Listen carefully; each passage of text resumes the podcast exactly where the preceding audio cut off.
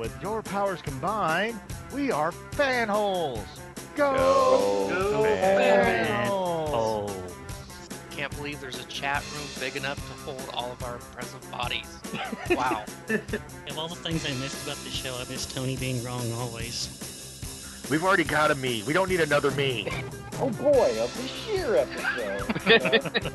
Ah yes, Derek. Lover of lobster women, defender of Starfire's fidelity. I just want to know, who is the consultant? Who could he be? No! I have no heart! Nobody can relate to a, a talking cat that eats lasagna. I'll okay. do it, but I want to be immediately killed afterwards. Derek, in your Derek lair, do you have a list of that tells you like how to take down the other fanholes? Should we like go crazy? How does my stupid voice sound? You sound beautiful. Like ten times sexier. Good job. No one gets us because we don't explain it. Hey guys, welcome back to another. We're kicking off another Fanholes Fright Fest, and welcome back to another Frog's Breath. Fantastic, Wormsworth-erific episode of Fanholes Podcast. Hey, what's up, guys? This is Derek, Derek W C. Joining me tonight on this spooky dookie call, I've got three, count them, three of my fellow fanholes. Why don't you guys give a shout out and let everybody know who's here to kidnap Santa Claus tonight? What's this? It's Mike. Hey, this is Justin, and I am the one hiding under your bed. Teeth ground sharp and eyes glowing red. Hey, guys, this is Tony, and uh, yeah, probably my best chance of dating is a dead girl, too. So, yeah, so in case you haven't figured out from the cryptic hints, uh, we are going to be celebrating the anniversary of The Nightmare Before Christmas. What is this, ninety-three... Uh, what, thirtieth anniversary, right? Yes. I think. Okay. thirtieth anniversary of The Nightmare Before Christmas. And this was released in nineteen ninety-three. The director was Henry Selick, but of course it was written uh, with the story idea from Tim Burton. So it was marketed as Tim Burton's The Nightmare Before Christmas. And, you know, this is this is something that was on our, our lengthy list of, of potential anniversary films to discuss. I have prepared absolutely nothing for this, so I'm going to read what I think is the rather interesting one-sentence synopsis from I M D B.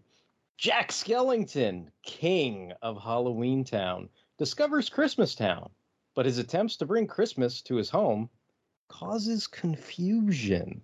I don't know if that's like a, a good selling of this movie, but that is the one-sentence synopsis of The Nightmare Before Christmas. Me personally, I think the film is a morality tale about staying in your fucking lane, um, but that's my feelings on it. What about you guys? What what do you think about this movie? And and I guess maybe we should go around the table and ask how everyone was introduced to this movie. So why don't I why don't I start with Justin, because I think this was on Justin's list of potential anniversary films, and it seemed like it was something that was immediately keyed upon. So how how were you introduced to this film, Justin? Did you see it in the theater? Like, what's your backstory with The Nightmare Before Christmas? I did not see it in the theater. I did see it uh, when it came out on video pretty quickly, because it was on my radar, and I feel like this was advertised in the back of, like, almost every comic book in nineteen ninety-three, it felt like. It's like the back page or the back cover. It was like Tim Burton's Nightmare Before Christmas. And I was like, oh, man, this looks really, like, you know, weird and twisted. I got to see it. So it came out on V H S, and I watched it, and I thought it was great. And for several years, it was something that I would revisit from time to time. And I think it was ten or eleven in ninety-three. So this is one of those things that I enjoyed, you know, as a little kid, and then I got into, you know, a teenager who turned his back on, like, you know, Adam West Batman. I still like this. Like, I, you know, I turned my back on Adam West Batman and Beverly Hillbillies and Gilligan's Island, but somehow this, like, survived that, like, you know, you know, nineties extreme wars, like, teenage hard-edged, you know, phase we all go through. And then, um, you know, my early twenties, like, I bought it on D V D, and I also bought, like, the um I wanted to talk about this before I forget. I bought the two thousand six edition of the soundtrack, and the reason I bought it was because, like, that had a bonus disc, and it had, like, a bunch of cover songs, or well, it had a bunch of like popular groups at the time covering the songs from this. Like Marilyn Manson did a version of This Is Halloween. That's like the highlight of that. And then you've got my favorite song from this movie, Sally's song, is performed by Fiona Apple, and I've always thought she was great. And then you've got kind of like other popular bands from two thousand six, like you may feel things about them, like Fall Out Boy did What's This, She Wants Revenge did Kidnap the Santa Claus, and then Panic at the Disco. They also did this, This Is Halloween, which I thought it was weird. It's like you got two different groups covering the same song, but whatever, like like that C D was heavily played, you know, in my C D player, or like, you know, like I, I had an old ass car, so I ended up like, you know, taping this onto a old cassette tape because that's the only thing my car had. I wore that tape out, so like I, I have a lot of affection for this movie. Like it's something I genuinely love. But then I kind of like went through a, a, a dormant phase where like I haven't watched this movie since, I don't know, like two thousand ten at least. Like it's been quite a long time. So when I saw this was up for an anniversary, I was like, well, we got to talk about this movie because like this is great. And you guys know me, like I. You know, I'm not crazy about Christmas, and I have a lot of like personal things that I'm not going to get into with why I don't like Christmas. But like, this is one of the like the few Christmassy things that I genuinely love, like this and Gremlins, which, you know, you could probably say, well, those are like horror themed Christmas things, so they don't count. But like, I also like the old, like, you know, Rudolph the Reindeer special. And then um, the movie Elf, like I. I genuinely love that movie. I know a lot of people maybe don't like it, or, you know, whatever. They got burned out because it's, you know, played often. But like, I, I don't know. Like, like I said, this is one of the few like Christmassy things that I like, you know, one hundred percent genuinely love. So, you know, like I said, when this was up for an anniversary, I was like, well, we got to talk about this because like, this is great. So here we are.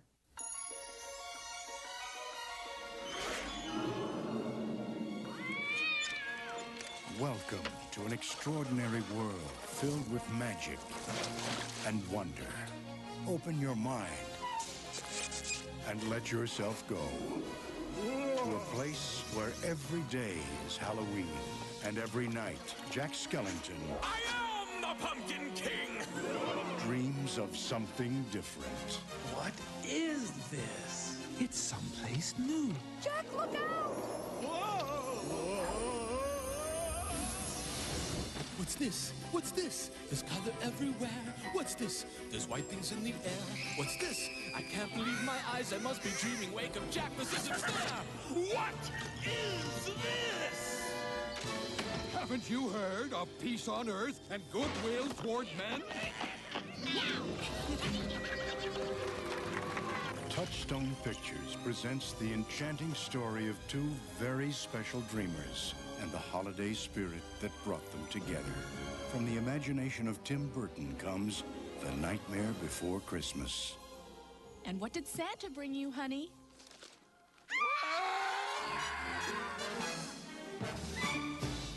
Cool, yeah. I, I mean, I, I think there's a natural connection, I think, at least with uh, the, the claymation stuff, right? Like the, the Rudolph stuff. Like, I can see the parallels in that. Mm-hmm. I mean, that's that's something that this definitely... In in some ways, th this was a throwback when it came out, right? Like it, it, this wasn't something that was typically being done, you know, and, and would not go on to be done, you know, moving forward. So in, in some sense, it's a, you know, a lost art, the last vestige of its kind type film and stuff like that. So I, I don't know. Like I'm gonna go. I'm gonna go next with Tony because Mike said he his answer will shock and surprise us. So I'm gonna save that for after Tony. So like Tony. What about you, man? Did you did you see this in the theater? Like, what's your what's your history with Nightmare Before Christmas? Well, before I start, I did I did want to reference the fact that Justin had mentioned Fall Out Boy uh, did What's This, and for some reason, immediately the first thing that popped in my head was like, "What's this? What's this? Me fucking your best friend in the graveyard after midnight." I don't know. Oh. Oh, like I said, bands of that era, you may feel things positive or negative towards them, but you know, it it was a zeitgeist till two thousand six, so that's what you get. I, I mean, honestly, it's kind of a Tim Burton is kind of an emo kid, so it fits. It fits. No, but as far as the movie proper, I saw this in the theaters. This was around the time when Tim Burton was still making good stuff. I was a big Tim Burton fan back then too. Like, like my four top movies by him will always be Edward Scissorhands, of of course, Batman, Nightmare Before Christmas, and Ed Wood. Like those, like are all beyond reproach in my eyes. But like when this came out, I was always a huge fan of the Rankin Bass, you know, specials. That's what you guys were referencing there. And it's kind of weird. Like they they they do have claymation in them, but they're also kind of like these wire puppets. And it's just a, yeah, like you said, it's kind of like a lost art. It's a very specific type of stop motion animation. It's very, you know, in gross detail. Like it, it takes a long fucking time. But uh, I remember seeing this in the theaters and like there's such a whimsy about it, but also a dark humor at the same time that it immediately appealed to like my kind of sensibilities. Because I, I do kind of fall in that category of, you know, I, I do like a good, like, you know, story where like the, the, the hero saves the day and all that stuff. But this doesn't really go there. It's like the, the, the main hero is is kind of the villain in a way. He gets a redemption, you know, at the end. But like, you know, he's not your typical good guy. He's, you know, he's the, the king of Halloween. And it just really just flabbergasted me. Like the the the motion and, and the songs are so memorable. I've watched this so many times on, on, on V H S, D V D, whenever it happens to pop up on cable. Like it is just one of those movies that like, I don't really always go out of my way to watch it, but if it's ever on, I'm immediately like, oh yeah, hell yeah. Or like, you know, every, every once in a while on like near Halloween season, I will be like, you know what? I'm going to watch Nightmare Before Christmas. And it's, it's, it's, you know, a word that's bandied about a lot nowadays in the internet age, but I would say this is a classic. You know, this is this is something that you can watch, and and you can do it either one. You can do Halloween or Christmas. It is more of a Christmas movie, I think. I agree with Justin, but I mean, it's Halloweeny enough, you know, with the the basic, you know, characters and stuff that you could watch it as a Halloween movie too.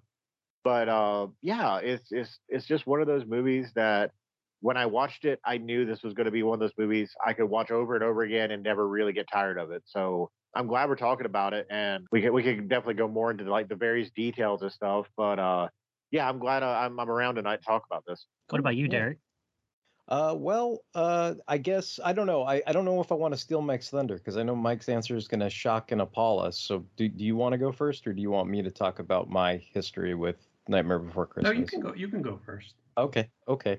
So I did not see this in the theater, and I, I don't know, you know, you know, sometimes like I look back at this stuff, like the, the, I feel like The Matrix is like one of those movies too, where it like confuses me because I'll go and I'll look up like the date it came out, and I'll remember like having conversations with people in like the Loyola Marymount University Lion's Den. And I'm like, why was, if The Matrix came out in nineteen ninety-nine and I remember seeing it in the Bay Area, like, why was I talking to somebody about it? Why was I even in the Lion's Den in nineteen ninety-nine? Like, it just, the whole thing didn't make it, like, it's like my memories of it feel false, but I know that they're true. Like, I know that that happened.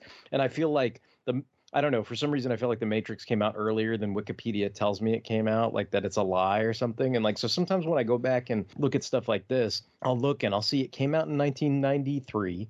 And it came out around October. You know, it was it was rolled out like, I mean, regardless of what, you know, if if you watch it as a Christmas movie or you watch it as a Halloween movie or or however you decide to watch it, its its release date was, you know, kind of during, you know, anticipation for Halloween. And the thing that I'm not quite sure of, like, I. I, I seem to have been under the impression that maybe I didn't have my learner's permit yet. But then, I, I mean, Mask of the Phantasm came out like two or three months later. And I know I had my learner's permit. And I know I drove us down to the exact same theater to watch Mask of the Phantasm. And that was like one of those things where I was I was in a age where I was potentially, or I, I, I was on my way to be potentially old enough to Uh, watch you know, the movies I wanted to watch with my friends or something like that. Like not, you know, I mean, aside from, you know, somebody just drop, you know, driving you to a movie theater and dropping you off. Like most times I would see films with with my folks. Right. Like like Tony's list of Tim Burton movies, you know, like I I remember, you know, my mom took me with with one of my good buddies. We waited in line on the opening day to see Batman. And then I think my dad went with me again, like maybe, you know, a week or two later when, you know, according to him, you know, the theater wasn't going to be packed full of people and he could just, you know, watch it to enjoy it or whatever and not be, you know, you have to, you know, be surrounded by all these people or whatever. Right. And so I remember that like that involved, you know, my parents had to take me to see the movie. I remember the same theater that I saw Mask of the Phantasm in, the same theater that Nightmare Before Christmas was playing in, and also played Edward Scissorhands. And I remember my, my dad and my mom being kind of excited about that. And, and we went and saw it and we all talked about it. And, you know, the, the discussion about Tim Burton and Johnny Depp and all this stuff. And we had like these really good conversations about it. You know, we would talk about the movie and go to like, I don't know, Chili's to eat or something like that. This was all in the Fremont Hub, if anybody who's listening understands like local, uh, local landmarks of things or whatever. And this was back when there was a movie theater in the Fremont Hub that I think since has been turned into like a Petco or something weird now or whatever it is, or maybe it's like a gym or something. I don't even remember. It was, it was pretty tiny at the time, but it was, you know, a big deal to have like three theaters in town instead of two, which was usually what it was like back in the old days. And the reason I think, I, I don't know, like, like this is what, what plays mind games with me. The, the, the reasons why I think I didn't see it are twofold. Was one, I was like telling you about the whole learner's permit thing. And I was like, maybe I had the interest to go see it, but I still couldn't drive myself yet. And then I'm like, I couldn't drive myself by October. That doesn't seem right. But maybe, maybe that was true for some reason. Like maybe I had taken all the schooling and everything, but maybe I didn't quite have a car lined up yet or something. I, I, I don't exactly remember. Right. So, so there was that aspect to it. But then I've always kind of gone on record with this. And I, I, I sort of remember it quite fondly because it's my mom and everything. But like she, you know, anything that tried to merge horror with Christmas, like she was dead set against. Like she she wouldn't hear of it. She didn't want anything to do with it. So, you know, and I've I've made these examples. I've I've mentioned it like on History of Comics on Film and maybe on the podcast before or whatever. But, you know, examples like when, you know, Silent Night, Deadly Night is a perfect example. She would see like the the covers to those and be like, oh, that's terrible. Like like she she went full like, you know, Roger Ebert or, you know, whoever hates, you know, Friday the thirteenth or what, you know, like she was totally like some stuff like she was fine with. Like she liked Hellraiser. She liked Interview with the Vampire. Like like there were certain things, but she just she didn't want, you know, I don't know. She didn't want the chocolate in her peanut butter or whatever. Right. And she just, you know, she was like dead set against. Like if if Santa Claus was killing people on Tales from the Crypt, she's like, that's awful. Like, I don't, you know, th- that's the kind of stuff she always, always pushed back against. And so when this came out, there was that aspect too, where it was like, why are they trying to put Halloween? Like, why are they trying to, re- one, she was offended that they were trying to release what was conceivably a Christmas movie in October in Hol- uh, at Halloween. Like sh- that just... She's like, why do they do this? Like, she didn't understand it. It wasn't traditional. Like, it, it was just a complete turnoff, right? And then, like, just the fact that, you know, you had this kind of, you know, Halloween-y, you know, creeptastic type stuff, like, mixed with your Christmas stuff. And she just, you know, she she was never into that. So I think that was also a strong reason why I was like, well, rather than hear about it, I, I was just the, to me, the, the, the, you know, I was a teenager, but the adult solution was like, oh, okay, then I, I guess I'm just not going to watch this movie. Right. Like, cause, cause that seems to be the, the safe approach. Right. Not, not that she was going to be mad at me if I did it or not, or, or whatever, but I just kind of, I listened, I kind of went, okay, like I get what she's saying. Like, not that I was like completely turned off to the idea, but I just kind of went, oh, well, I, she's my mom. That kind of makes sense, whatever. So I never saw it. I remember all the people, like all the theater kids. And, and, and I guess, you know, at some point I was part of the theater kids, right? Like I, I went to the same high school you know, theater arts classes. I was in eventually like many of the same high school plays and everything like that. But there there was a period where I think, you know, I was doing forensics and I was doing like dramatic interpretations and humorous interpretations, and I was still doing like piano lessons and things. And so I couldn't always be in the high school plays or whatever. So there was that kind of weird, I was on the fence with picking one thing or the other or whatever it was, even though I was in some of the same classes. I might not have been in all the same shows, but I remember a lot of the kids that were theater kids that were in the high school shows, that eventually I was in the same high school shows with them. A lot of them all worked at this Fremont Hub movie theater, and they would, you know, get to see the movies for free, right? Because they worked there. And so I would I would hear like these guys talk about it, or, you know, and I remember this one guy, you know, and, and you know, they they all did musical theater, right? So they they they had a familiarity with it. They had an appreciation for it. And so they they did. Uh, that's my distinct memory of, before I had ever seen this, people that that worked on musical theater that liked being performing in musical theater just went, oh yeah, this is really good. And that was the first time outside of my mom kind of going like, well, this is this is this weird cross pollination that I can't abide, somebody saying something good about the movie. And I kind of went, oh, well, that's that's kind of neat. That sounds neat. But still, it was kind of like, you know, the, the path of least resistance was the easiest thing for me. So I don't think I I mean, I did not see this movie until maybe nineteen ninety-six, I think. And this came out in what, like nineteen ninety-three. So like, you know, I, I went through high school and I started college at Loyola Marymount.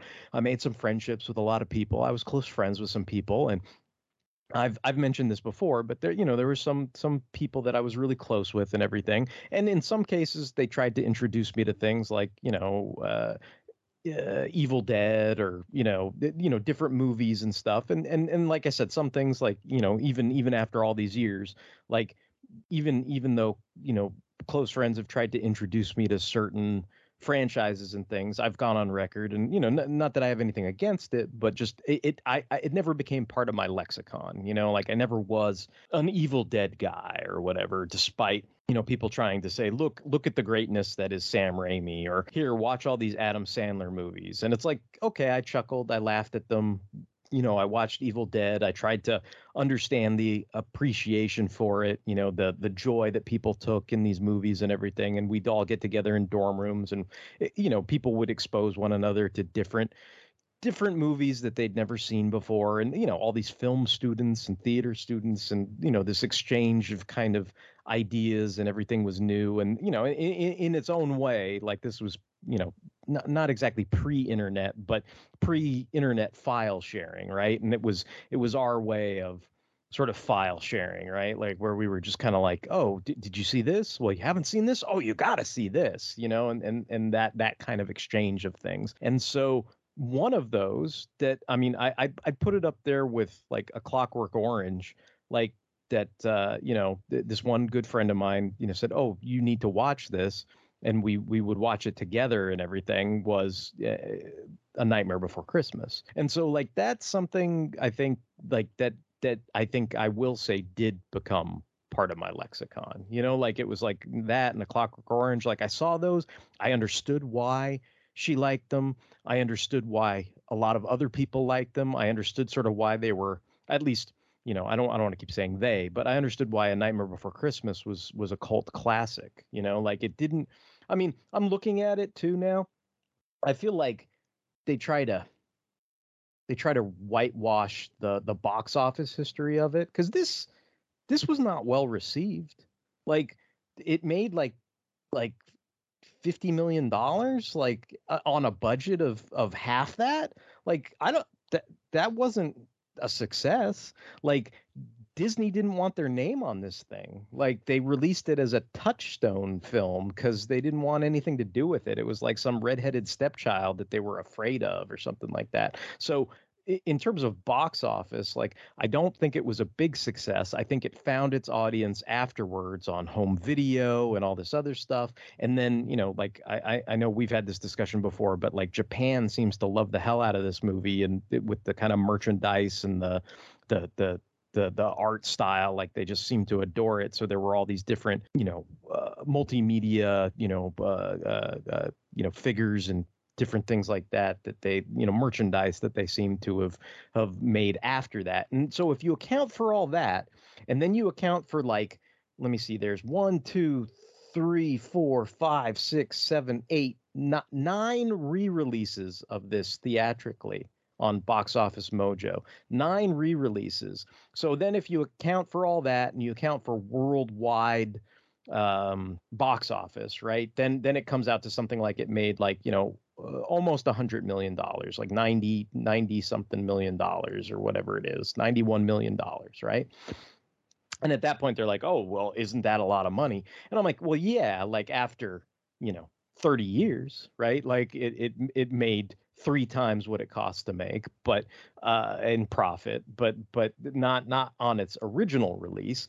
And um, and I I really liked this film. Like, I, I think at that point I was able to appreciate the the musical aspect to it. I think also this became a uh, a staple of my early twenties, you know, like this was something that I would watch on repeat, you know, ma- mainly because I think I got into the whole.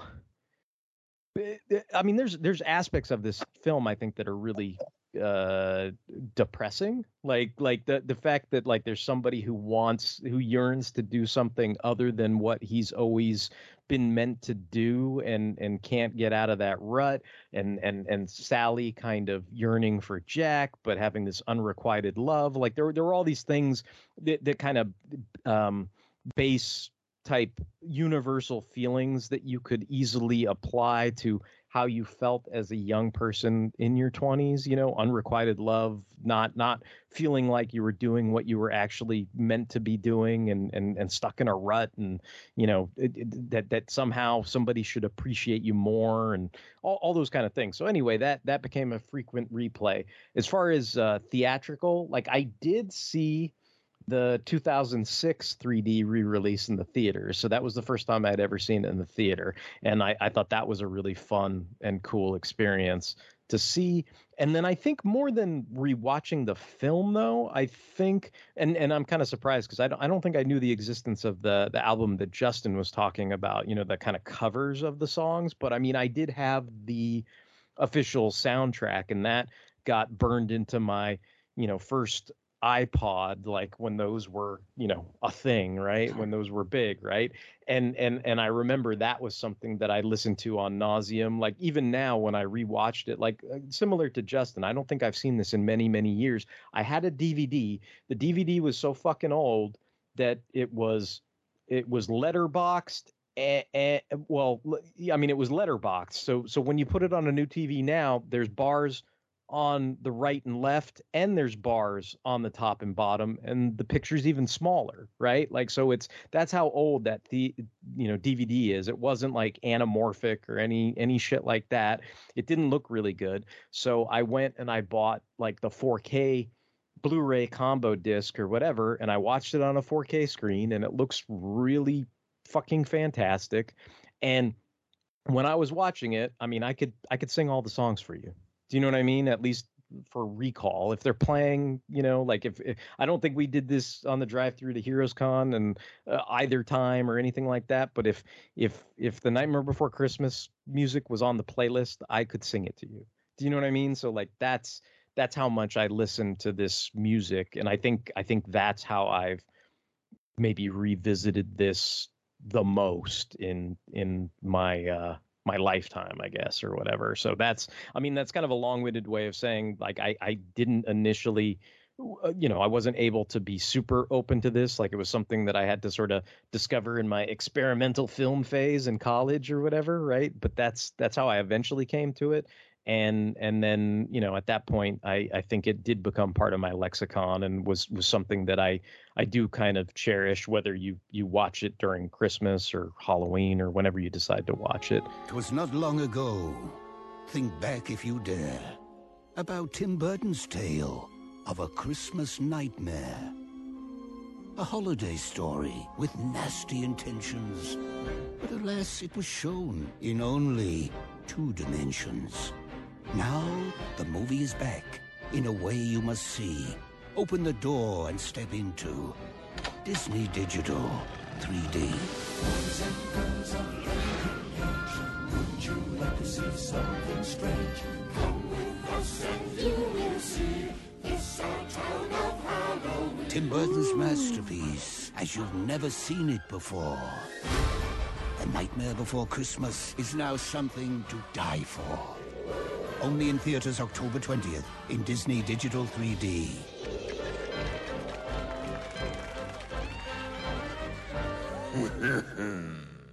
so, so tell us, like, answer six will shock us. Like, tell us, Mike, what, uh, what, what is the answer that will shock and appall us? And I, I believe Tony brought a bag of tomatoes, so you can, you can get ready to dodge those at will, I guess. I don't know.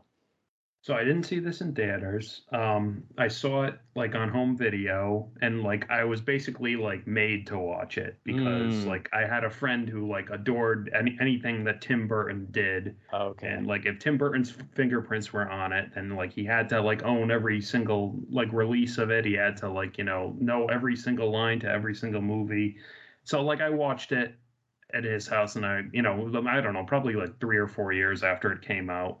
And I was like, yeah, you know, that was whatever. Like, I'm, you know me, I don't like musicals. Like, I mean, unless you, you got to have a sort of twist on a musical, like for me to like it. Like, I like when The Simpsons do musicals, and I like like certain other musicals, but it's a very specific, like, you know, target for me for musicals. And this does not hit that target. But, uh, Um, and I, to say something positive, I mean, the movie looks gorgeous. Like, I mean, like the, you know, the, the animation is beautiful. Like, you know, the, the technical, I, I'll never insult the technical, the craftsmanship made in it. I just, and like, you know, Danny Elfman obviously is a good singer, and like, you know, everyone involved is a pretty good singer. It's just, I don't, the songs lack a certain, like, I don't know, qual like quality to me that I can't like quantify. Like they're, they don't. It's it's stupid to say maybe, but it's like a lot of the lyrics don't rhyme, but some of them do rhyme, and like they don't like it doesn't seem to happen with any like rhyme or reason really. Like if they can make two like lines rhyme, they do, but sometimes they can't, so they don't. So I don't know. Like it doesn't. I, I, in terms of like stuff like that, like I'm very specific, and like I don't know. This movie just seems very like maybe they're going for like it to be chaotic and like like you know.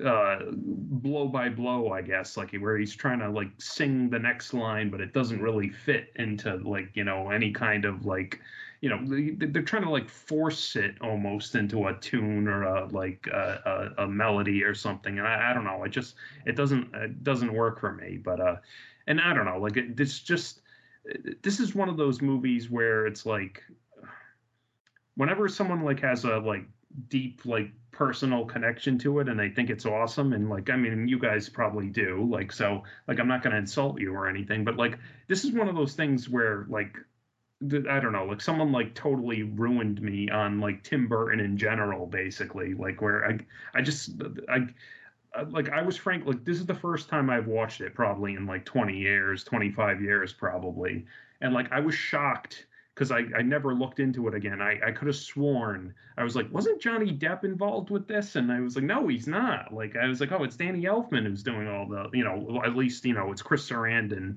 doing, like, the voice, but it's Danny Elfman doing the singing. But I was like, I could have sworn, like, Johnny Depp was involved with this in some, like, regard. But no, it's just, you know, I just had the Burton connection. So, like, I guess I, I was like, oh, no, I'm wrong. Like, never mind. Like, so I guess that, that tells you, like, how much I really cared about it. Like, I didn't even realize that. But, but yeah, I don't know. I, I think someone, like, ruined this for me. And, like, rewatching it this week, I was like, yeah, like, I don't know. I have no... like I have no like nostalgic like fondness for it, and I have no like you know it didn't like this rewatch didn't convince me like I was missing out on something. I was like maybe I if I had seen this at a younger age, and maybe if it wasn't like ruined for me like by someone else's and enthusiasm for it, I guess. But like and, and this was you know this was the nineties, and like you know I I was at the same age where I'd latch on to a certain creator or director or writer, and like you know I wouldn't let them go. But like like some people like that, like it's the same way with people who love like you know Quentin Tarantino movies or something. It's like yeah, I like them too, but like then you get to a point where you're hanging out with them so often that everything has to be compared to this director, or everything like has to, you know, be like, like if we write a movie, it's got to be just like this guy, like basically. And I, I was not into that at all. So that's, I mean, that's kind of the general, like, uh, the, the general like vibe I have towards Tim Burton in general. Like I, I just, I, I like some of his movies, but I just, I don't know. Whenever I hear him, I, I think, He, he's much like Johnny Depp. I feel like uh, it's it's. I think like an episode of Community put it best, where they were like like Johnny Depp, like uh, an actor so good he's bad, basically. And I feel like that's the same with Tim Burton, like a director so good he's bad, basically. And that's to me basically, but that's the vibe I have from this movie. I feel like at least I can. I can empathize, I suppose. I mean, it, it, to me, when you say all that, if you replace Tim Burton films with Strong Bad emails, like I, I that's why I can relate, because I'm like, oh, I, I know what it feels like when somebody's like, oh, you got to see this. This is the greatest thing ever. Now sit down and watch it. And then you literally are like, you know, Alex in A Clockwork Orange, where they're like peeling your eyeballs open and making you watch all this stuff. And you're sitting there going, well, ill, brother.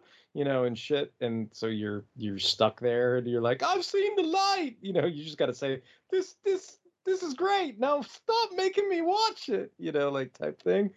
But um, I, I mean, I, I don't know that I, I can agree, but but I can I can sympathize. Right. Like, I get it. If somebody if that was how you got introduced to it, like I, that kind of sucks. Right. Like, and I, I sort of get it, you know, like, because if if if somebody's force feeding you something and you're not, you know, you're, you're not ready to eat the meal, then then, I mean, that that's always going to. You're just going to remember that aspect of it, like, and and and I, I don't I you know unfortunately I don't think that's something that's that's easy, that that sense memory to get over, right? Because then then you're not, you know, you, I you know you'd be hard pressed to to to what what do they call it reevaluate, you know, to change your your mind about something later on, like like that. I don't I don't think that's, I mean, it's the same thing with me and Red Dwarf, right? Or or uh you know, like I said, Strong Bad emails. So like, I, I can understand, do you know what I mean? Like, I don't, I, I wouldn't throw tomatoes at you or anything over that, you know? Throwing tomatoes? No. Um, uh, I mean, I can understand a, a certain feeling towards Tim Burton and Johnny Depp, especially when they work together. Like I said, this was, this was back when, you know, a lot of people loved Tim Burton and he like could do no wrong at that point. But I mean, yeah, even I got burned burned out on Burton after a while, because he just he seemed to want to make everything quirky and and a little bit strange and a little bit weird. And I'm like, not everything has to fucking be that, dude. But this, for me, it works. It it fits. It it it it has the the like it has his, you know, hands all over it, even though he didn't direct it. But, you know, like he did the story, obviously, you know, but like, it's okay, though, because I think when Tim Burton does something that is that is his idea, then it works, you know. And then when it's like, I'm going to, you know, fucking, I don't know, make the Lone Ranger or some shit. Uh, no, I don't think he did that, actually. But uh, but like like the Alice in Wonderland, he did not create Alice in Wonderland, and his weird, fucked up, like, concept of it like just didn't work. But uh you know, back to this, his weird fever dreamed and morbid, like, you know, sketching doodle style, like it was all him as far as like, you know, like the concept and the idea, and like the director was not him. And I think that actually really plays off very well, that the director, I guess, is either someone who is familiar with like this type of animation, you know, the the the uh, claymation style, or, you know, he he had someone to bounce off of. The director, you know, took Tim Burton's vision and he was able to make it a more cohesive film. I don't know. I mean, you have your right to, to disagree, so, and I have my right to disagree with you. But I mean, yeah, I don't, I don't, you know, I'm not going to make you, I'm not going to force you to like this. And I can understand your opinion, but at the same time, I, I I I see your points. I just can't, you know, find the faults you find. That that's all I could say on that part. The leaves change colors and begin to fall. The kids go back to school. Pumpkin Spice becomes its own food group. And little ghosts and goblins are on the streets begging for candy. But something sinister awaits. Back in the woods among those dead trees sits a foreboding, dilapidated manor. You can't resist. You must go inside and return to... The House of Frankenstein. Did you hear that? I heard that. What was it? Listen to them, children of the night. What music they make. The Supermates podcast presents four spine-tingling episodes covering your favorite classic horror films featuring these iconic stars. Griffin Dunn and David Naughton. You're one of the undead, and I'm a werewolf. Yes, that's right. Bela Lugosi. I am Dracula. I bid you welcome. Claude Rains. You're crazy to know who I am, aren't you? All right, I'll show you. And Peter Cushing. I can hear his voice. It's in your own mind. It just has to be true. Plus, your favorite superheroes versus classic monsters. I understand your concern, Mister Wayne, but I don't think you need to worry that Wayne Tech is responsible for this invisible man. But I seem to remember last year hearing something about an invisibility project. Visit fire and water podcast dot com or your favorite podcatcher for the tenth annual journey into terror at the House of Frankenstein. Not available in pumpkin spice flavor. The end. I killed it. No, I don't. I don't know, dude. Like, um. I, I was trying to think of things that that I I remembered about, you know, when when I, you know, sort of, you know, was able to to sort of watch this with appreciation. I think the other thing, too, was like my my roommate at the time had this, I don't know, it, it was potentially annoying. But but now I look back on it as like charming, kind of like a, in a in a Watchmen type way where you're like, oh, the past sucked. And then now you're looking back at it all nostalgically or whatever. But he would do this thing where he would like randomly like, because, you know, we were all theater kids. So he would say like, oh, well, what if what if they put Nightmare Before Christmas on at Loyola Marymount University, you know, and he would like cast everybody, you know, and I, I was sitting here trying to remember who he cast different people as and all this other kind of stuff. But like, that's, th- I mean, that's the kind of thing I think, you know, there, there's, there's that aspect to me. I mean, at least, and I, I don't know how, you know, cause I, I, I don't imagine, or I, I don't feel like, you know, Justin or Tony are necessarily theater kids or musical kids or anything like that. But I, I don't know if, If, you know, I don't think they share Mike's aversion to musicals either, though, you know what I mean? So it's like it's like one of those things where, you know, I I'm I'm kind of like sitting here kind of thinking like, well, you know, for me, I mean, I, I think the thing that I like the most about this is the music. So, I mean, the only thing I could say in counter is that like these are not all like perfect rhymes. I mean, but like, you know, th- I'm, I'm sure, you know, if you if you went to a rhymologist, they would explain to you, you know, it's like some of these are, you know, w- w- what do they call them? Like the, you know, the the broken rhymes and the, you know, it's the same thing that like people who who rap do, where it's not like a pure, you know, there there's like, you know, uh, pentameter and cadence and, you know, uh, a hard rhyme or a, you know, a soft rhyme and and and different stuff like that. And, you know, and, and anyway, I mean, you know, that's that's three, the only three three four time and four four three time, stuff like that is like, right. Right. Yeah, like, this this line doesn't rhyme, but two lines later rhymes with that rhyme, and it, it kind of goes down that yeah down that rhythm. Yeah, yeah, yeah. I mean, that's that, you know, to me. I mean, again, again, I'm I'm I'm making jokes, but I'm not, you know, I am not a rhymologist, nor am I paid to play one on T V. So I'm not gonna I'm not gonna go into the the minutia of it, but. That, I mean, that would be my, I'm, I'm sure if I looked it up, I could, you know, kind of, you know, point out a couple, you know, cadences and lines and different things like that where, you know, it's like, okay, I, I, I understand why that might be off-putting because it's not a traditional, you know, hard rhyme, you know, every other line, like, you know, type of poetry that you're used to, but that that's not the only type of rhyming and poetry that exists in the world per se. I mean, it, it did kind of make me think of, um, you know, like maybe like some of the characters that we like the most in this. I mean, at least for, you know, Justin and Tony and myself. I mean, you know, I, I again, like I I I I always had the the feels, as the kids say, for, you know, Sally's sort of unrequited affection for Jack Skellington.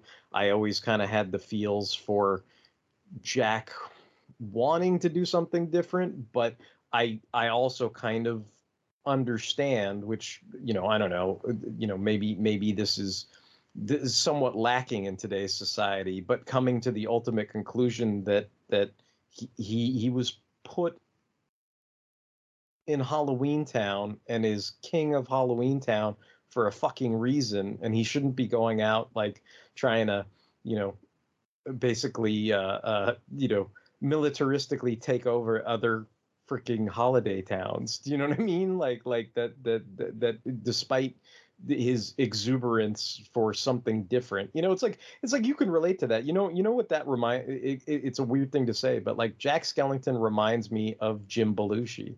Like like where I, I don't know if you guys have ever heard that story, but my mom always used to tell me the story too, which is like he hated the Bumblebee sketch on Saturday Night Live. You know, the Buzz Buzz Bumblebee sketch, but like. Supposedly, that's that's one of those sketches that was like funny to everybody and put him on the map. So it's like, can you imagine? You know, it's like it's like the thing of the the the rock star who who hates always being asked to sing the song that made him famous at a concert. And it's like, well, if it made you famous, you know, it's like the thing. It's like, I am Spock. I am not Spock. It's like, you know, it, it, it's that constant wrestling with I am more than this one thing that makes me famous. And, you know, Jack Skellington is that character. And there's there's a there's a extreme amount of hubris to that. Do you know what I mean? Like, and, and it's something that only someone who who, uh, you know, wants to entertain, who who who maybe has that sense of hubris can sympathize with. But I, I, I do feel like there there were moments in my life where I, I could sympathize with it. But, you know, looking at the message in total, right? Like that's that's one of those things where, I mean, it's not successful. He he he he he misses. It's funny. He knows, you know, he knows that the people in Halloween Town don't quite get Christmas, even though I think deep down he does get Christmas, but he just can't sell it to Halloween Town. And, and, and you notice there's that, there's that, it's like, you know, films are done like mathematically, right? At the certain, you know, minute mark, like the, there's the character arc and the development and the failure and the climax and the, you know, the redemption and the whole the whole nine yards. Like that's all done mathematically. And like there's that turn because he introduces them to Christmas Town. But the, the key is when he's like, I'm not really winning them over. Well, let me tell them about Santa Claus. And he doesn't really tell them about Santa Claus. He tells them about Santy Claus. You know what I mean? Like he, he's a big Red Lobster guy and he's got claws and he's and everybody's like, oh, this guy sounds fucking terrible. Like, yay. And they're all into it. And it's like what he didn't realize he was unconsciously doing was he was doing what he did best, which is to scare the fuck out of people and get them all excited about it in Halloween Town. And that's what, you know, it, it's it's kind of that that uh James Kirk thing, you know, like your first best destiny, you know, like he needs McCoy there, you know, Jack Skellington needs a McCoy there to be like, Jack, your first best destiny is to be king of Halloween Town. Anything else is a waste, you know, or what, you know what I mean? Like, like to tell him that, right. But he, he sort of has to go through this and try the other thing and fail to learn that he's good at what he's supposed to be good at, you know? So like, that's, I don't know, that, that, that's kind of my, uh, you know, philosophical in-depth look at something that doesn't really need the in-depth philosophical look. And then, I mean, as far as like other characters I really like, I, I, you know, I've always had a soft spot for Zero, you know, like I remember I had the little McDonald's or whatever it is, like the little wind up thing that like rolled across the, the floor or whatever, you know, that, that, that little mechanical toy or whatever.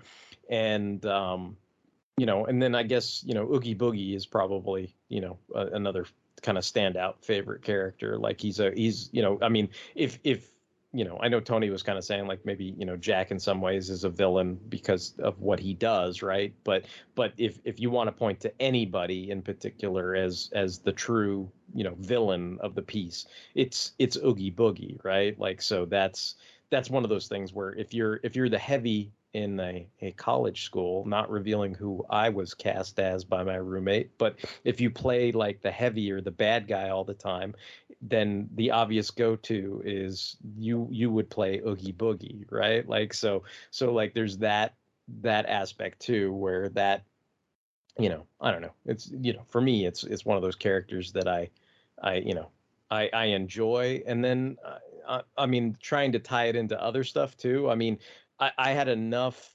sentimentality and connection to this where I, I remember being um, excited to see them show up, uh, Halloween Town show up in Kingdom Hearts two.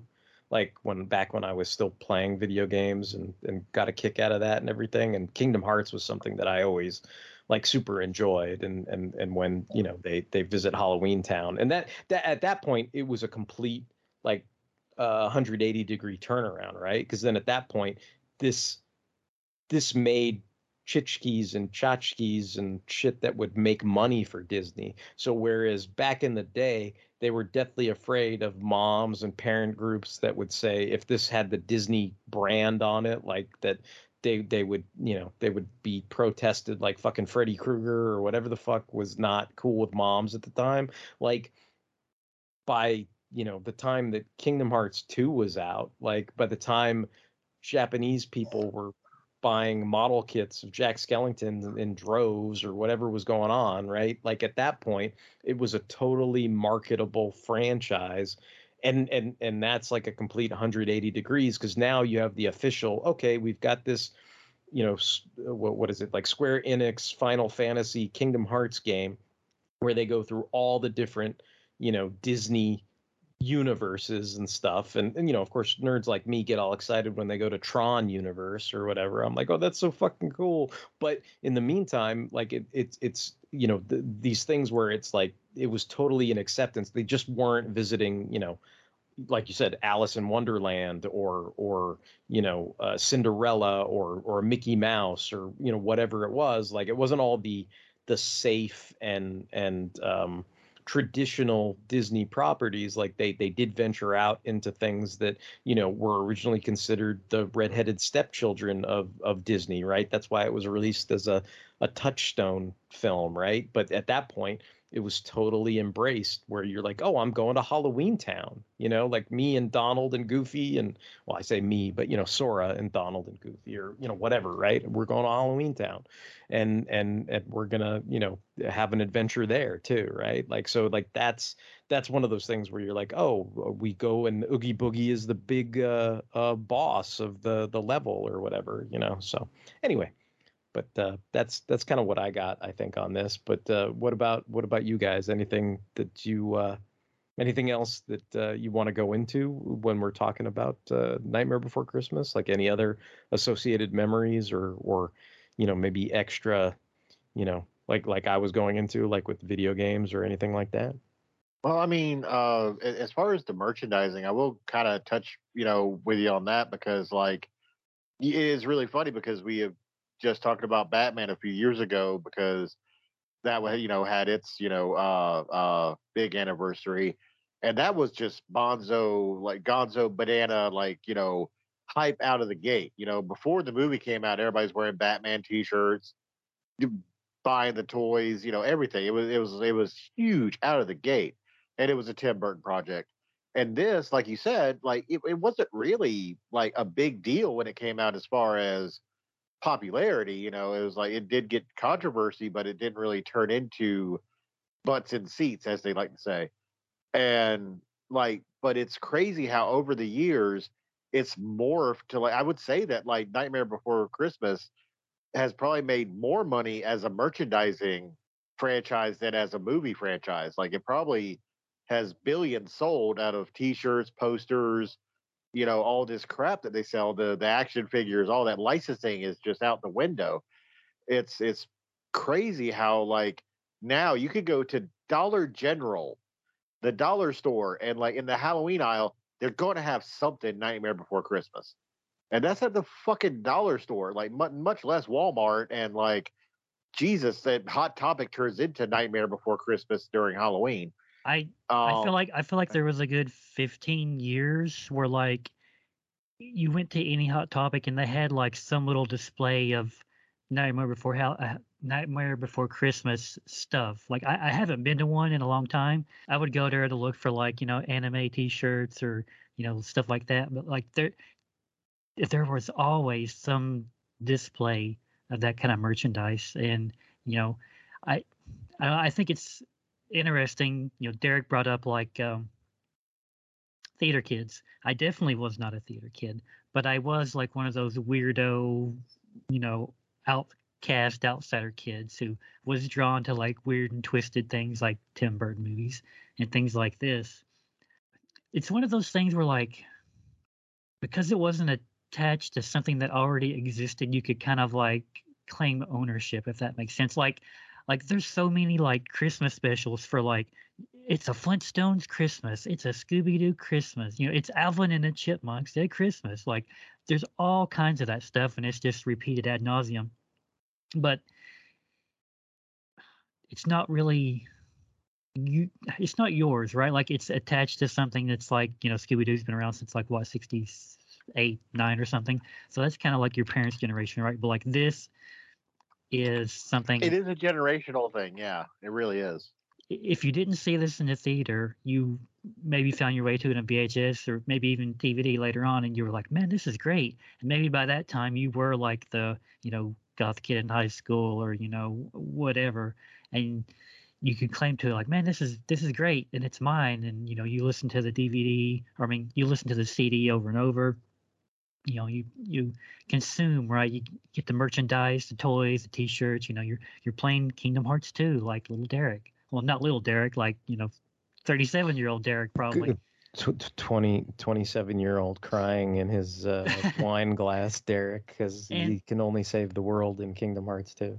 And, I mean, this is something uh, I think it's referenced in a Blink one eighty-two song. And, you know, it's, there's a lyric, you know, we can live like Jack and Sally if we want. Like that kind of tells you how far it's it's uh, penetrated, for lack of a better word. Like it's it's one of those things that's like, you you hear Jack and Sally, it's like, you know, your mind automatically conjures up, you know, the characters. You go to the movie, you go to that headspace, you're thinking of the songs, you're like, yeah, like that's great.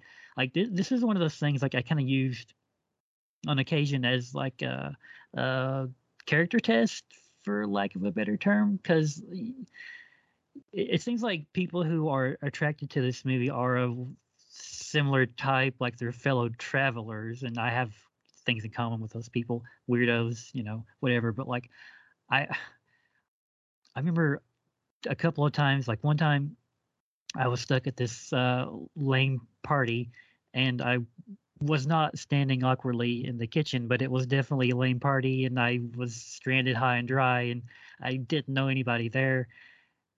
And I got to talking to someone, and I was like, hey, you ever see Nightmare Before Christmas? I was just trying to make conversation. I was, you know, trying to latch onto something before I like, you know, like wanted to like slit my wrist or something. And they were like, yeah, that's such a weird movie. And they liked it. So that that was like a life preserver. And then another time, I was at this bar, similar thing, left high and dry. My buddy was off chasing some chick or something, didn't know anybody there. And I, you know, you guys know me, I'm kind of introverted. I don't easily go up to people and make conversation out of the blue. I'm not like that. But I started talking to this chick because she was hot, and it wasn't really going anywhere. And then I was like, hey, you ever see Nightmare Before Christmas? And it was just like, you know, again, boom, it's like instant connection. And she like rolled up her arm, or she rolled up the sleeve of her arm. She had like this giant like Jack Skellington tattoo, and then she had Sally on the other arm. And I was like, all right, we got a fellow traveler here. And then like I spent like, I don't know, two two and a half hours talking to this chick, and then my buddy came back and he was ready to go, and I, I was like shooing him away. I was like, back off, like, you know, you know, you you've had your time, like this is my time, you know, like I think I might be getting somewhere. But you know, like, like that's one of those like emergency, like, you know, in case of emergency, break glass. It's like if you're at a, like, you, you know, some awkward thing and you need something to latch onto, it's like this is like your character test. Like, if if the person likes the movie, it's like, that's your life preserver. And then if they, you know, if they reject you, as Michael would in this situation, you can. Um, You're not you can, getting any from Michael tonight. you, you can tie him in the bag, throw him in the ocean, and see if he's sad, I guess. Uh, I remember one time. We are now enemies. Then this means we must be enemies. You will regret this insult, detective. I, I remember one time I was, uh, I wouldn't really say dating, but I was with this uh, girl who I had uh, benefits with. And she was a little bit on the gothy side a little bit. And I knew she liked Nightmare Before Christmas.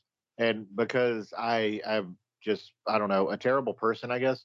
We were making out one time and like I had noticed something and I was like, what's this? What's this? There's magic in the air. What's this? What's this? You're not wearing underwear. I don't know it. And she laughed and I got some. So I don't care. It worked. So take that too, Mike. Oh.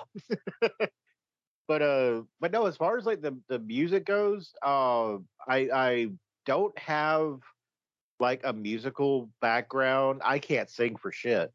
But um I, I will I will, you know, oppose Mike as far as like the songs not being catchy, and I will agree with Derek and, and Justin, like the songs are just, I don't know, man. They're on a they're on their own level. Like they they may not have like that rhyming scheme that is like, I guess, uh common, not normal, but common. But like I've seen, I actually do like musicals. I've seen, you know, like West Side Story and uh, Rent, and you know, just uh, uh, a bevy of different musicals. I don't know how that happened. You know, Sound of Music, stuff like that. I kind of like musicals. I don't know. Maybe that's just me. And like this fits right into it. You know, it's like I've always said that, like uh, you know, it's a good musical if when the music starts, it doesn't interrupt the story. Like, you know, it's like like Les Mis, you know, the uh, uh, Sweeney Todd, which Tim Burton also had a stab at, uh, no pun intended. Thank you, Justin. The when the music hits and like everything keeps flowing and it tells part of the story, that's when, uh, you know, like I really enjoy it. And, you know, to me, like, you know, it was just another part of the story. It was like, yeah, they're singing, but they're telling you important information or they're revealing character traits. So like, you know, like the, the song, What's This? You know, that's, that's like his big moment of finding, you know, Christmas Town. And he's just, you know, gaga Google-eyed over it. And like, if you're into the movie, and I understand if you're not, but if you are into the movie, like you're on that journey with Jack Skellington, you know, you're like, oh man, you know, like I see why he likes Christmas so much, you know, and, and that that is where he is different from Oogie Boogie, like, you know, where Oogie Boogie, it, he likes being evil, he likes doing bad things to do bad things. Jack Skellington does a bad thing, but he has good intention. But as they say, the road to hell is paved with him, so you know he, he I, you know, yeah. I mean, the song "This Is Halloween," that's the citizens of Halloween Town, like.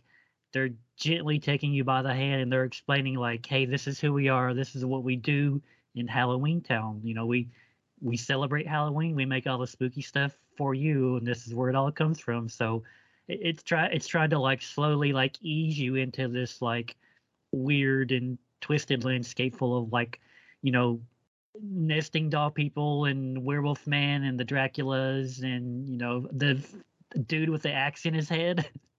Like it, they're trying to like ease you into like all this like wacky nonsense. It's like, hey, it's okay. Like here's Halloween Town. This is what we do, and this is what we are. We're, you know, it's like they're they even say in the lyrics like, you know, they're not evil. They just they don't, they like Halloween stuff, and that's what they do. Right. They they like scaring you, but it's not to like it's not with an evil intent. It's because it's Halloween, and you're supposed to be you're supposed to get scared on Halloween, and like, ha ha ha, see, I scared you. Yeah, like, there, there's yeah. no malice from the citizens of Halloween Town. The malice comes from Oogie Boogie. Yeah, yeah. And also the malice comes from Michael, apparently. well, well, well. well, well, well. I do like Oogie Boogie. He's probably my favorite in the movie.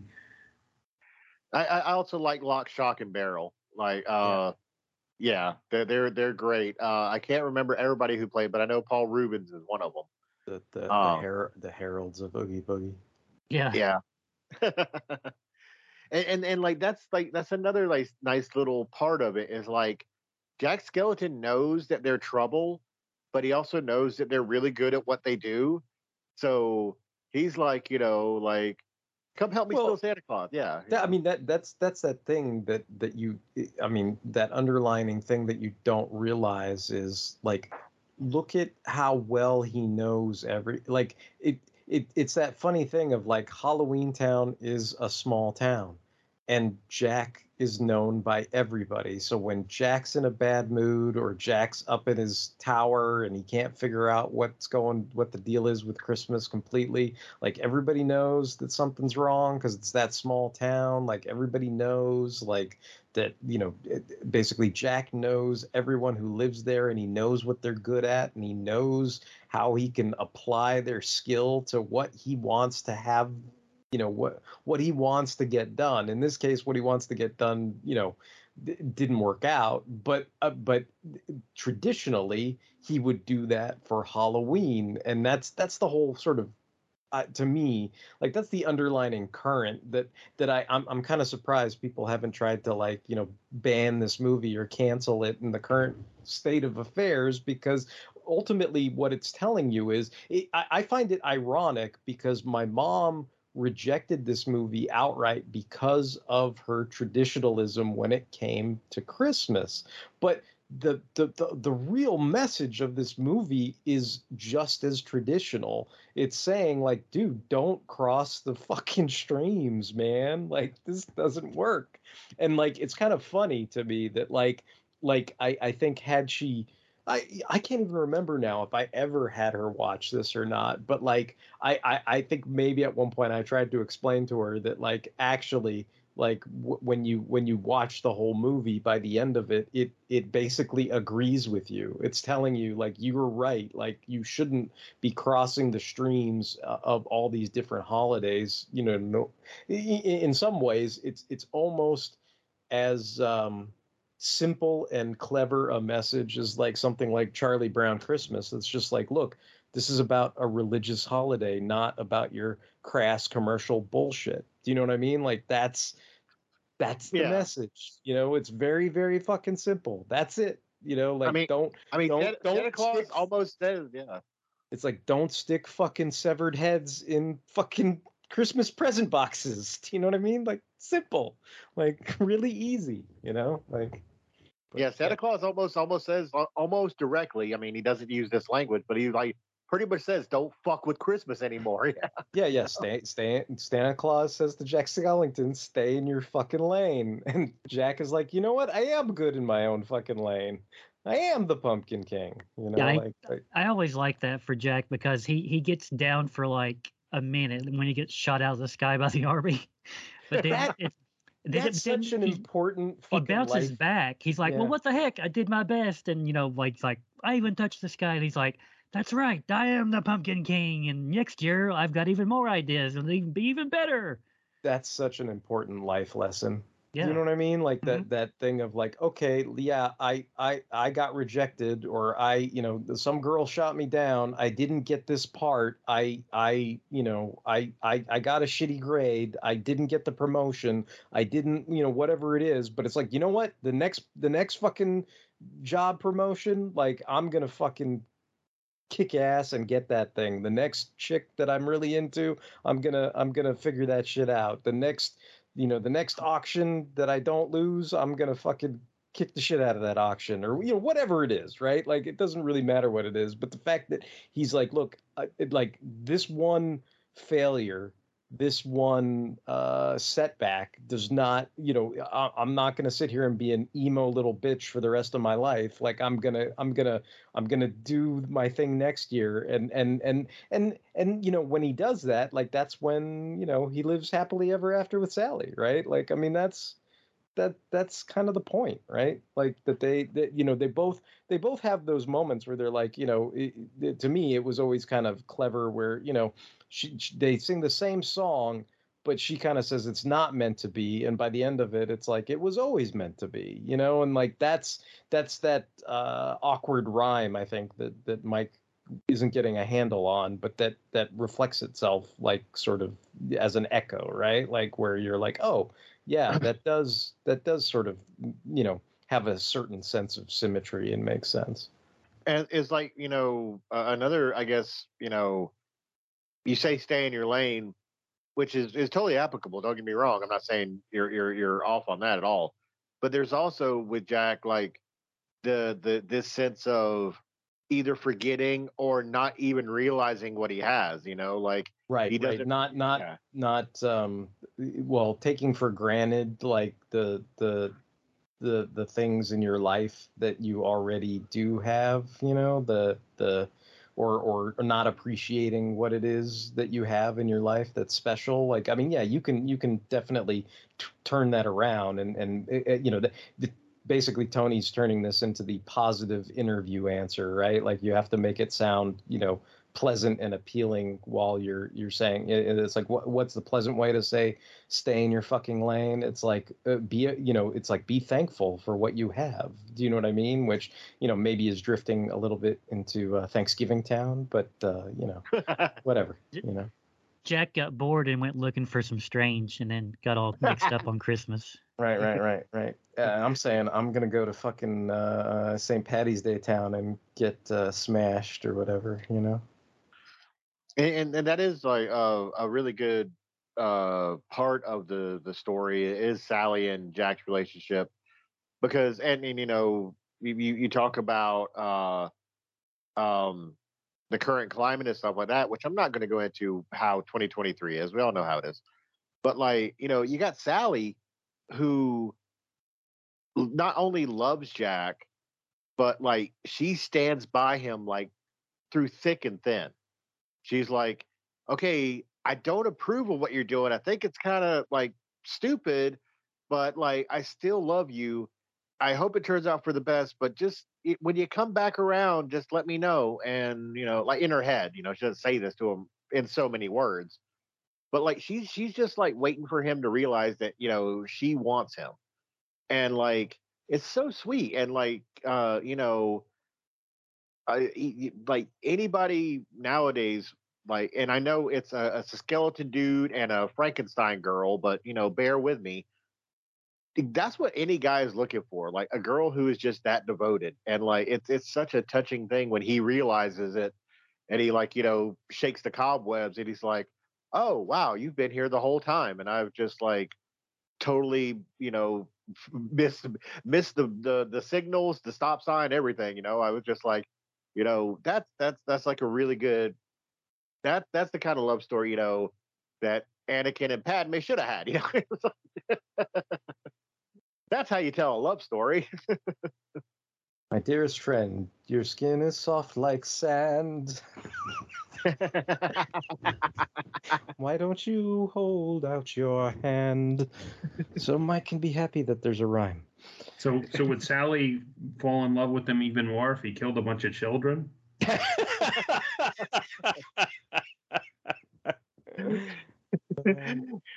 Oh man! Like Palpatine may be a deceiver, but I've never seen clearer. The sand is in my sneaker. We were never meant to be. I don't know. Uh, I don't know how we got off on Star Wars. I guess I did. Um, that was my bad. Um, I, I was I was gonna I was gonna bring up one thing myself, and I'm sure like Derek kind of hit on this a little bit, and, and so did Justin. You know, with the, the guy with the, the hatchet in his head. Like the I don't know. Like I know like some of this was doodles from Tim Burton, but there's so many like creative and kooky like characters. My I myself uh, tonight on the Skype call, my avatar is the mayor of Halloween Town, which is not the same as the king of Halloween. There, there's a difference. Uh, the mayor doesn't know what he's doing. First of all, uh, I'm just an elected official. I can't make decisions. Uh, but I love him. Yeah, he's got like the twisty face where like one's like kind of like his uh, like you know. kiss it baby's face where he's like, oh, hey, how everybody doing? And he's got like his, like, you know, he just got caught on a sex tape face where he's like, oh, shit, you know. thirty years later, and it's all still true and relevant and funny. Right. Until it's not, and you cry yourself to sleep at night. Uh, yeah, he, he is. He's he's a two-faced politician who who you know, like the little social commentary there for you, kids. Wink, wink. Uh, yeah, it's like you know, but uh, yeah, I love like the character design. It's like so that besides Jack, I mean, everybody loves Jack. Everybody probably has affinity for Sally or Oogie Boogie. Is there any other guys that you guys like were just like that's a cool design or I he's weird. I like him. Well, I guess Derek, you said you said Spot. You know, yeah. Zero. Not Spot, zero, zero, zero, zero. I said Spot, what the hell? Zero. The name was on my tongue. I just said yeah, it wrong. Zero, zero, I always liked. I mean, I liked his design. I liked that, you know, I mean, it, it, it, he he's almost the perfect amalgamation, right? Because he's kind of, you know, they, they kind of play him as the Rudolph to, to Jack Skellington's sleigh. But then if you look at his nose so bright, it's really a, a jack-o'-lantern on his nose. And, you know, he's, he's kind of like a, a friendly Casper looking ghost, but like a dog, you know what I mean? And then I, I think, he, you know, my favorite bit is Jack throws his own rib for him to fetch, you know, like shit like that. Yeah. And he, he was conceived by Marge Simpson. And what about Ghost Mutt? Oh, man. Did, didn't we tell you to go away, Mike? No. Oh, hey, I'm just here to inject the occasional snarky comment. Oh, uh, what, what about you, Justin? Did you have any like uh, character besides the main guys who like kind of like struck you as cool? I guess I'm kind of basic because I like the Wolfman and I like the four like Dracula-looking uh, vampire guys. I think they got like neat designs. I've been, I like the mayor too. Like, you know, for same reasons you said, it's like, you know, it's like when you're a little kid, you're like, oh, it's neat. And like when he's like all like flummoxed, he gets like, the, you know, the kind of like the other face and you can tell it's like a change in his mood. But then it's like, you know, you know, when you grow up and you're like, oh, okay, I get it. You know, he's a politician, the mayor, he's two-faced, you know, it's like one, one's like super enthusiastic and the one's, the other one's like, I don't know what to do. You know, I'm only an elected official. And you're like, oh, okay. I get that. That makes sense. But I mean, there there are a lot of like wacky designs. I mean, the guys who, um, I don't even know what you call them, like the graveyard band, that, you know, that's like they're playing along in the background and they play Sally's oh, yeah. song. You know, the, you got you got the one who's like a cyclops, and uh, then you got like the old witches, and you know, one of them's got like a giant thing on her nose. It's like so enormous. I, I don't know. They're just they're they're so Tim Burton, but in like the best way. And I I've seen some of his like doodles and character sketches he made back when he actually worked for Disney in the early eighties, and you you see some of that stuff and you're like, yeah, he he would have never lasted long in Disney. So you can totally see why some of that, you know, you can totally see why he didn't last long at Disney, and you can also see why his stuff is so unique and creative. Yeah, that's like I, I don't know. I I like I, I understand what you're saying, Mike, about like if, if you if there's somebody you just don't click with, you don't click with, and if you just don't like, you know, Tim Burton stuff, you're not gonna like it. But I, I I you know echo Justice's sentiments. Like if if you like his style, it's like so like macabre, but also oddly lighthearted. Because I mean, like you know, like Jack Skellington.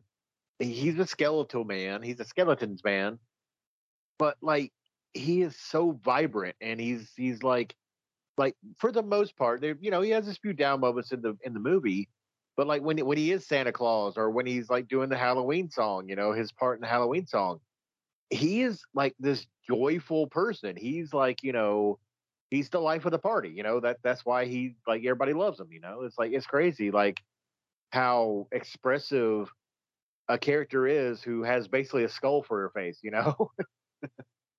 Yeah, that's that's something about this where looking at the four K version, like I was just kind of flabbergasted by how crystal clear everything is and how dark the darks are and how bright the lights are. And uh, almost like you could see into his, his, uh, the chasm that are his eyes, you know, and things like that. So like all, all that kind of stuff is, uh, you know, interesting in terms of what Tony's saying, the, the expressions, the, the visuals, you know, the, the, you know, everything about that. I mean, that, that's something I don't think I revisit as often, right? Because like I was explaining, like I mostly, I mean, honestly, for me, like I do revisit the music quite a bit. And and th- that's something like I think, even though like I haven't watched the movie in a while, I haven't listened to the soundtrack in a while, I watched this last week in anticipation for discussing it this week with you guys. And I've had all the songs like kind of stuck in my head like little earworms for the entire week. You know, I'm sitting there, you know, kidnap the Santa Claus, you know, in my head all week long. So like that's, you know, that that's kind of how this impacts me or rolls with me. Like I, I enjoy the, the music. I, you know, I, I do have some sense of, uh, you know, empathy for, for the characters and everything. But I, I, I and I think deep down, I kind of am just fine and dandy with the, the message it's trying to espouse too, right? Like if, if life knocks you down, you got to get back up and do it all over again. And, uh, you know, if you're, if you're really trying to force a, a, a you know, a square peg in a round hole, like you got to go find that square peg somewhere else and do it right, you know? So. All right. Um, I think we've been talking about this long enough. So if you guys have any comments, questions, and or concerns, we're going to be doing Fanhole's Fright Fest all month long, the entire month of October. You can send us emails at fanholespodcast at gmail dot com. We're on all kinds of social media. We're on Tumblr, Twitter, Instagram, Facebook. We appreciate all the likes, hearts, shares, and retweets or X's or whatever the fuck they're called now that we receive. And we can be streamed. We're on Apple Podcasts, Google Play, Spotify, and Amazon Music. So until the next time, this is Derek, Derek W C, signing off. It's Mike. Brett. This is Justin. This is Tony.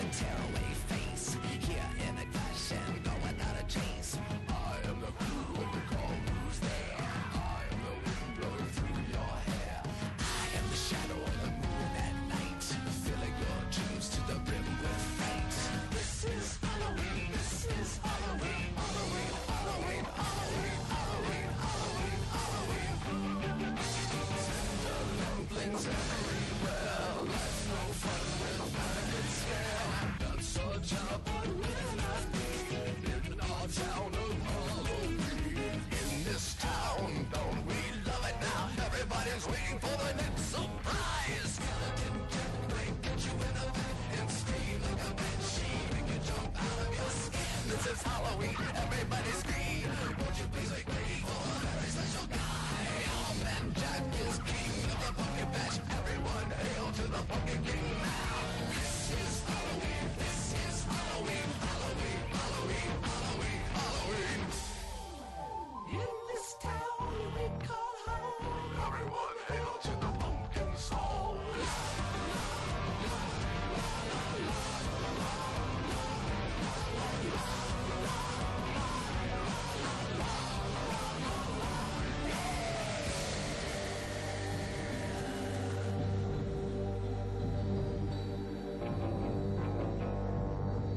and I figured it out. Doc, uh, Mike's favorite character is Doctor Finkelstein. Yeah. Because he, sh- he shits on everything, that's why. Keep getting poisoned, too.